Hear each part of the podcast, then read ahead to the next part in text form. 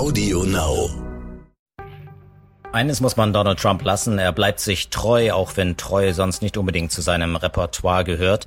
Er begann ja seine politische Karriere mit einer großen Verschwörungstheorie und er endet seine Präsidentschaft mit einer noch größeren Verschwörungstheorie oder gleich mit mehreren.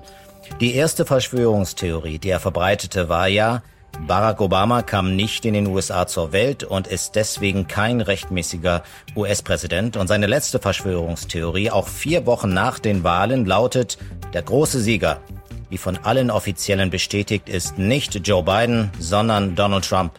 Ich bin Jan-Christoph Wichmann, US-Korrespondent des Stern und dies ist Inside America, der Kampf ums Weiße Haus. God bless America. Time for us, for we the people, to come together.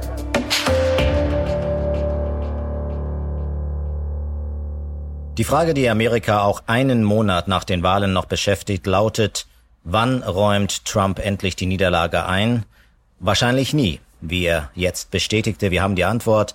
Die Frage, die uns Reporter beschäftigt, lautet, wie sehr sollte man über solche Verschwörungstheorien des amerikanischen Präsidenten berichten, der damit nur Lügen in die Welt setzt und seine Anhänger gegen den Staat aufhetzt, wie jetzt schon wieder. It's going to be a very hard thing to concede because we know there was massive fraud. So, as to whether or not I can get this apparatus moving this quickly, because time isn't on our side, everything else is on our side, facts are on our side. This was a massive fraud.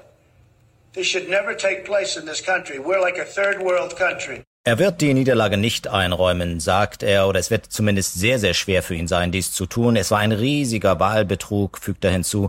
Wir sind wie ein Land der dritten Welt und er kündigt jetzt große Neuigkeiten für die kommenden Tage an.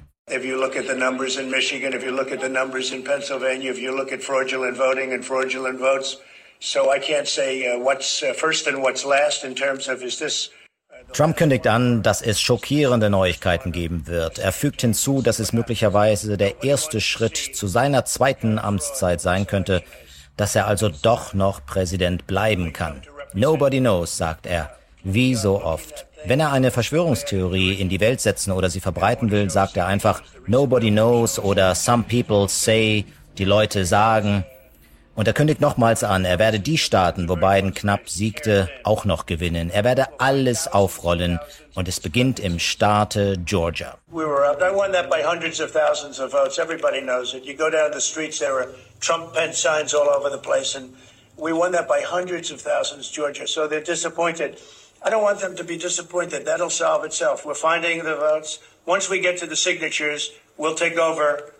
100%. Once we get to signature 100%, we will take over Georgia and we will get Georgia. Ja, Trump sagt, er will die ganzen Unterschriften der Briefwähler abgleichen. Er kündigt an, dass er dann auch zum Sieger erklärt werde mit hunderttausenden Stimmen Vorsprung. Er hat nämlich nicht verloren, das sagt er immer noch und immer wieder, obwohl alle Bundesstaaten die Ergebnisse zertifiziert haben. I don't know what is going to happen. I know one thing Joe Biden did not get 80 million votes. And I got 74 million, but there were many ballots thrown away, so I got much more than that. But I got 74 million. 74 million is 11 million more than I got last time. It's millions more than Ronald Reagan got when he won all. And if you look at the numbers, the numbers are uh, false. The numbers are corrupt. It was a rigged election, 100%. Bei Trump muss alles big sein. Es war ein riesengroßer Wahlbetrug. Er hat nämlich nicht knapp verloren, sondern mit hunderttausenden Stimmen Vorsprung gewonnen. Er ist der ganz große Sieger. Er hat sogar Ronald Reagan geschlagen, den großen republikanischen Präsidenten. Das ist seine ganz große letzte Verschwörungstheorie. Er verlor nicht in Wisconsin, sondern gewann. Er verlor nicht in Pennsylvania, sondern gewann. Auch in Georgia und vor allem in Michigan. Das ist sein Lieblingsbeispiel. Die Betrüger sitzen in Detroit und sie sind, wie könnte es anders sein, Schwarze. Then you go to Michigan and you look at what happened in Wayne County in Detroit. I went through a list. I won almost every county. And you see it, almost everybody, 78%, 72%, 68% going through the list. Then you get to Wayne, and something happened.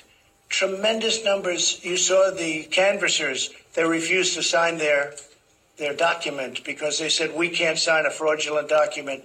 horrible things went on. That's in Wayne County, Detroit. Furchtbare Dinge passieren in Detroit. Es war alles Betrug. Die Verschwörungstheorie 1 lautet, die Maschinen waren manipuliert. Theorie 2, die Unterschriften bei der Briefwahl wurden gefälscht. Und Nummer 3, in Detroit gab es nachts um 3 Uhr ganz düstere Aktivitäten, behauptet der Präsident. And one of the things that happened, I, I did so well, and I was told this in two other states, that they didn't know what to do. They panicked. Take a look at their drops at 3 o'clock and 3.42 in the morning on certain states. They did drops where you're going along like this, and then you have a spike that goes up to the ceiling and down.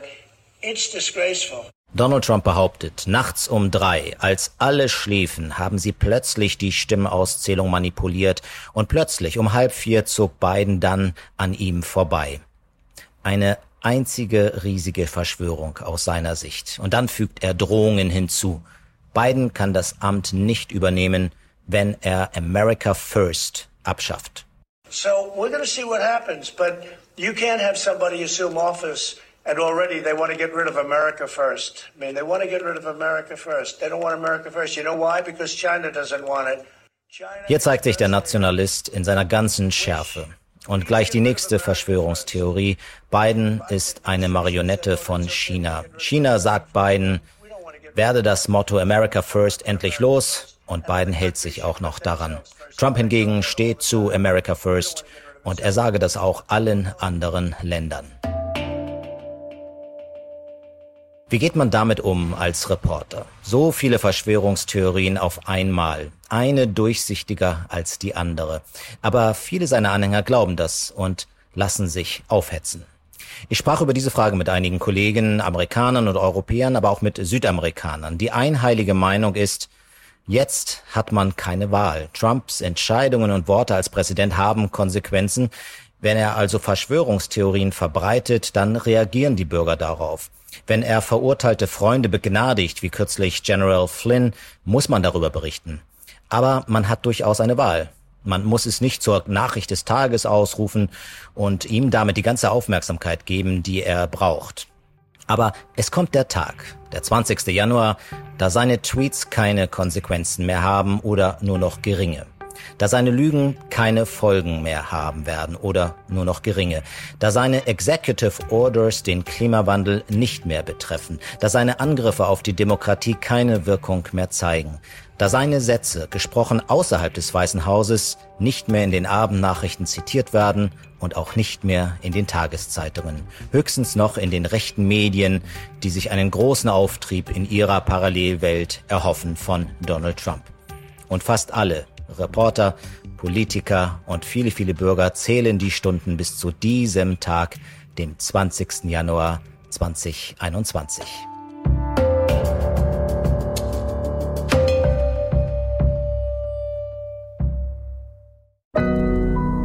Audio Now.